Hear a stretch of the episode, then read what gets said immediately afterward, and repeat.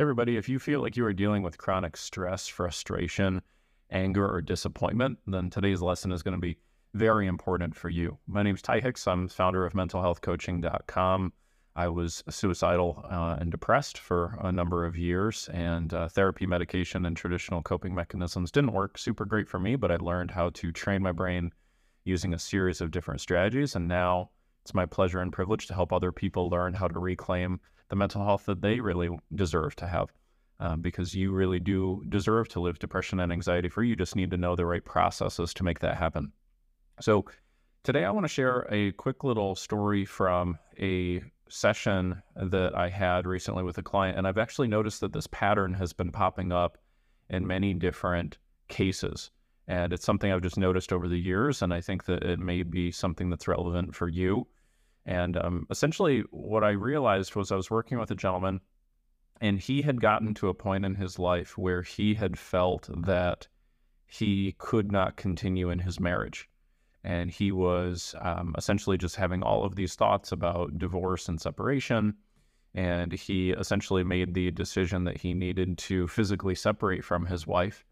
And so he went and ended up staying for a period of time um, at his parents' And while he was at his parents, away from his wife, he then started to notice that he was starting to miss her and that, you know, after all, it didn't really seem like he did want to end the relationship, but he couldn't shake these thoughts that were running through his head of incompatibility. He was just having these consistent stories going through his head that they were not right for each other and it wasn't going to work and there was just no way to make it happen. And so at the first glance, it seemed that what I really had to help him learn how to work on was marriage issues. And as I started to peel back the layers of his situation, come to find out, prior to them separating, he had gone through a really big upheaval in his career. So he was a relatively young man, mid 30s, uh, you know, late 30s, I think, mid to late 30s. And he had been on a particular career path. He was trying to make something of himself. He had sort of gone back to school, trying to learn a new set of skills. And the path just ended up not being as easy as he thought it was. It was uh, incredibly challenging. And he was faced with a lot of difficulty. And, uh, you know, he failed some classes and just that path seemed essentially untenable. You know, it really did not meet his expectations. He had a really tough time making things happen going forward in that particular path. And he started to really, really lose his sense of self esteem. He was not feeling good about himself. And that's when I realized that even though he had been fixating the majority of his mental energy on his marriage and his wife, and his mind had started to continue to populate itself with thoughts about unmet expectations in the romantic relationship, that that was actually not the real issue. The real issue was he was not feeling a sense of self esteem, a sense of confidence, a sense that he could actually pursue a meaningful purpose in his life. He no longer was essentially believing in himself. He had created a situation unknowingly where his relationship with himself was highly damaged. And when we do not feel good about ourselves, it's very common for us to transpose that onto a relationship. And we believe that the relationship is the cause of the problem. Now, sometimes there are definitely relationship problems that need to get dealt with. But what I've found is that whenever there are self esteem issues and there are also relationship challenges, nine times out of 10, if we repair the self esteem issues, the relationship issues tend to evaporate. Now, why might that be? Well, part of the reason is that we filter everything we experience in our life through the emotional state that we are in. To say that differently, the emotional state that we are in is going to determine the beliefs that we create about the life around us. So for example, if I am in a anxious, fearful, stressed out state for whatever reason that might be, I am then going to take everything that my partner says and does and doesn't say and doesn't do. And it's think of it as it getting filtered through the emotional state that I am experiencing. So think of it maybe like a pair of glasses. So if I'm angry all the time, now I've got a red pair of glasses on. So I'm angry because there's unmet expectations in one area of my life. And now all of a sudden, somebody else's behavior gets filtered through those red lenses. So now everything they say or do is getting framed as something that might be upsetting, right? And it could just jar me that much more.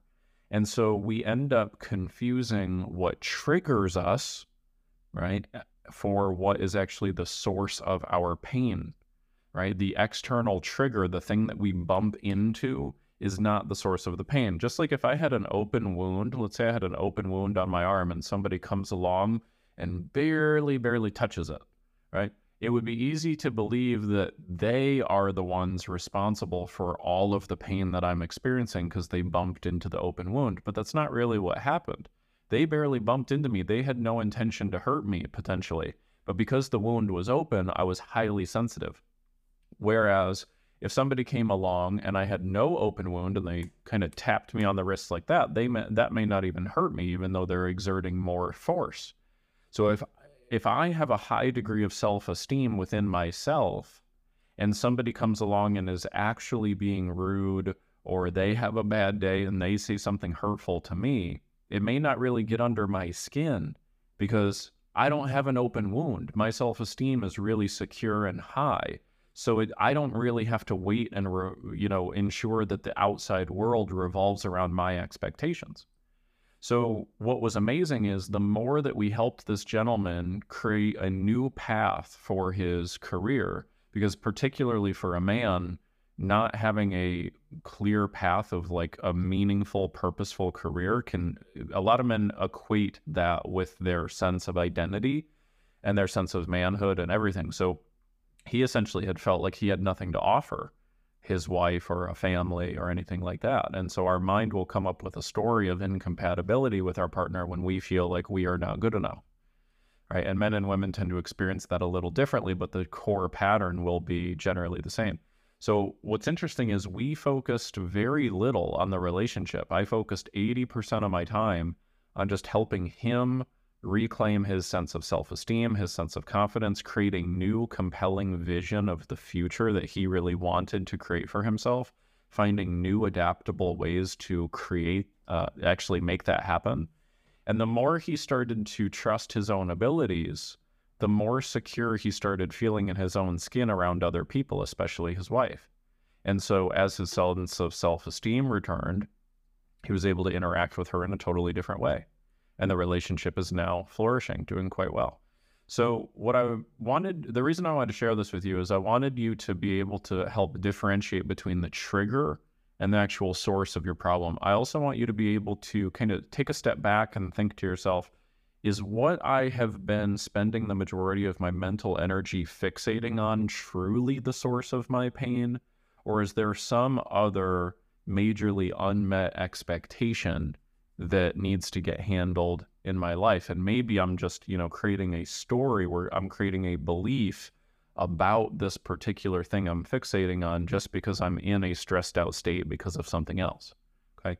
So remember, state is what happens first, and then stories are what happens second. So we create stories or beliefs in our life based off of the state that we are in. So we have to change the state that we are in, and then the beliefs will follow usually. Okay, so I hope this this is helpful. I'd really love to see in the comments section um, or in the reviews here, um, you know, what is it that you've been stressing out the most about, and what do you think might the real problem be? And of course, if you are having difficulty figuring that out, we're always happy to help you. Uh, just go ahead and reach out to us at mentalhealthcoaching.com. But um, I hope that this um, helps you. It's helped a lot of my clients to kind of separate that and look at it in different ways. Um, I think this will be something that serves you well um, and let, let us know in the comments how we can help you further. But I'm excited to uh, serve you in our next lesson. Talk to you guys soon. Bye.